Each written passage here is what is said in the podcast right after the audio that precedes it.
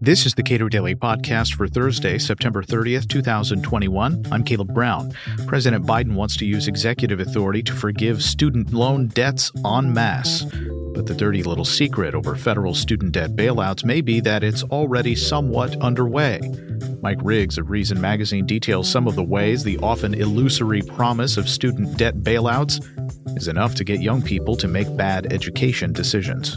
In the past uh, decade or so, the federal government, the U.S. federal government, has taken a much, a dramatically larger role in student lending, and we've seen this increased put. We had some some programs that have been created. Uh, one was student loan debt forgiveness. If you work for a nonprofit or the government for a decade, um, that seems to have been overpromised a little bit.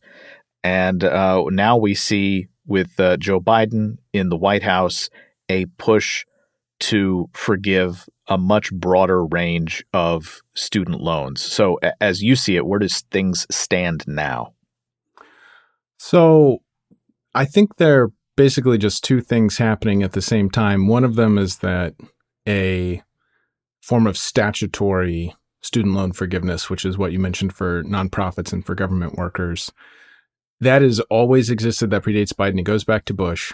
And the idea is uh, the number of people who are going to get that is pretty much determined by how much any given Department of Education secretary wants them to get it. You know, it's it's it's up to the education secretary to figure out how streamlined is this process going to be, et cetera. And then the other group of people is almost entirely optional forgiveness.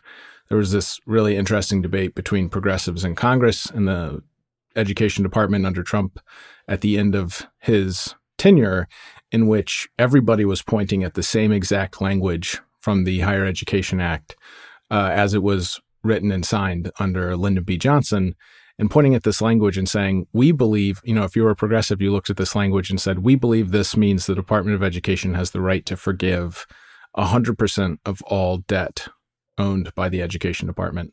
And then you had people under uh, former Education Secretary Betsy DeVos saying, you know, we don't think that was the intent of this legislation. It almost certainly was not the intent of the legislation. Uh, but we're, we're, just reading it much more narrowly than that. It has to be targeted. It has to be specific. It has to be means tested. Um, so right now we're just basically seeing probably the most aggressive interpretation of existing statutory debt forgiveness powers but still not as aggressive as people like Senator Elizabeth Warren would like to see. So, one of my concerns with debt forgiveness broadly, uh, the notion, this big promise, and you corrected me that this goes back to the Bush administration, um, is the as the how that affects people's decisions about one, whether or not to pursue higher education, particularly graduate level degrees that are very expensive, and two, how they choose to make the payments on the debts that they have already accrued, believing that this program exists. Yeah, this is the most troubling part of how the program has been administered thus far is that, you know, the public service loan forgiveness, which not a lot of people know about because not a lot of people have received it, but the people who have received it have received an incredible subsidy. It's like a, thus far, it's an average of $90,000 in student loan debt forgiven per person. Um, but when that law was written, they said if you make 120 monthly payments after October 2007, uh, and you have the right type of loans and you make your payments uh, in the right amount at the right time and you're working for the right kind of employer, uh, however much you have left after 10 years, we will forgive. But 10 years is also the standard repayment time for a student loan. So if you were to take the amount, the size of your student loan and divide it by 120, um, you know, adding in a little for capitalized interest, you should be done with your student loans in 10 years. But this PSLF is is basically intended to pay back as little as possible. So what most people are advised to do by loan servicers and the education department is sign up for something called income driven repayment, which is where basically you sign up to pay 10% of your income, which you recertify with the education department every year using your, you know, tax filings. Um, and if you went to law school or medical school or you got a master's degree, a standalone master's degree in something like urban planning or filmmaking, you are making interest only payments if you pay only 10% of your income, unless you're making an obscene amount of money, right? If you made a million dollars a year and, you know, obviously your 10, your income driven repayment would be substantial. Um, but then you wouldn't need PSLF. So we have this like massive middle to upper, th- these people are from the middle class, the upper middle class. They have master's degrees, they have terminal degrees, they work for governments and nonprofits, and they're just paying as little as possible with the expectation that after 120 payments, they'll get a letter that says, you know, your remaining 50, 90, 150, $200,000 in debt is forgiven. The problem is some of those people submitted their applications. The first people for the, who were eligible for this were eligible in October 2017. 98% of people got a letter back and said, you're not eligible and your student loan debt is now twice what it was when you started paying into this program. So you've created a constituency that maybe 10 years ago didn't seem like they needed a lot of sympathy and like we've like kind of made these people like pathetic in the sense that like they got a job teaching or something and like now their student loan debt is massive because the government misled them, which it did because it has administered this program so incredibly poorly. Yeah. So, uh, and if if you're one working for the government or a nonprofit, there are is a good chance that you're you've accepted a, a lower salary than you would have been able to command in the private sector, and you chose that uh, employment path because you thought that the that your relatively large debts could be forgiven. Uh, and then come to find out that a, a vanishingly, a relatively small percentage of the people who thought they were eligible find out that they are. Yes, and Congress, uh, you know, through bipartisan efforts, have have created some policies that are intended to help or capture these people who really thought that what they were doing qualified, but it turns out there was they were they missed one item on the checklist by some small amount. So there's this temporary expanded public service loan forgiveness thing passed in 2018, and that is um, an appropriated bucket of money from which people who don't quite qualify for PSLF, which is an entitlement, there is no budget or set limit for PSLF. There is nothing in the legislation that says it. Basically, it's like, you know, it kind of works like Social Security or any other entitlement. Like it is it need if if there a lot of if a hundred times more people use the entitlement than was anticipated, then you know the government has to pay and Congress just has to raise taxes or we have to print more money or something like that.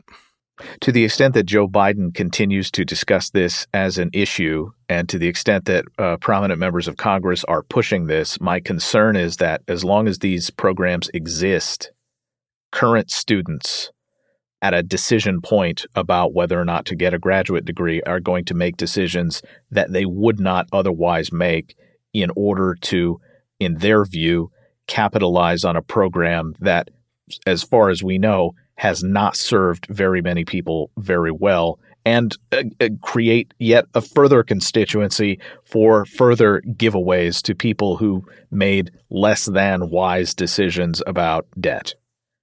Yeah, I I also wonder about, you know, so when this was passed in 2007, the idea was that there were all of these industries that, uh, you know, not just government, but apparently all like nonprofit healthcare settings that just like couldn't find people because, you know, if they took on a large amount of student loan debt, they wanted a private sector job, even though, you know, we talk about some of these things as, as if they're a calling. And so I'm still not sure how large that population is of people who are deciding to become physicians because they know their student loan debt is going to be paid off in 10 years. Because, like, yes, the average medical student attendee does borrow like somewhere between $200 and $250,000 for their degree, but the av- the median physician salary in the United States is over $300,000 a year. So if you borrowed 50 grand to make 50 grand, with the expectation that after five years you'd be making 250 grand.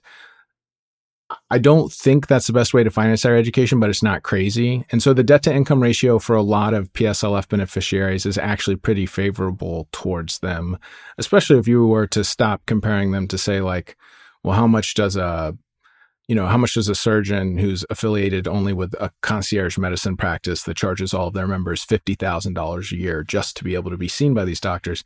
Yeah, of course, uh, he's making way more than somebody at a nonprofit academic hospital. But if you look at the person at a nonprofit academic hospital and compare them to someone with only a high school diploma who is spread out across six credit cards, like they don't look like they need help. So, and people get, and I, I, I feel so uncomfortable talking about this. First of all, I should disclose to your listeners, you know, my wife is a physician. She is right now eligible for PSLF for some payments because she, all residents in the United States are because so many of them are at nonprofit hospitals. She's probably not going to go work at a nonprofit hospital if she graduated. But if she did, we would probably take advantage of PSLF because why would you pay back more than you have to? Why would you say no to free money? So we not only have like this weird thing that like, the any push for reforming this program to put a cap up? I mean obviously i know the most libertarian answer is like get federal government out of higher education funding altogether. But short of that you could have things like capping the amount that could be forgiven because their graduate students can borrow an endless amount of money to get as many degrees as they want. Um, and so it is not insane to imagine somebody with you know a million dollars in student loan debt saying i want to only pay back $50000 of this um, and PSLF granting them that incredible, incredible opportunity.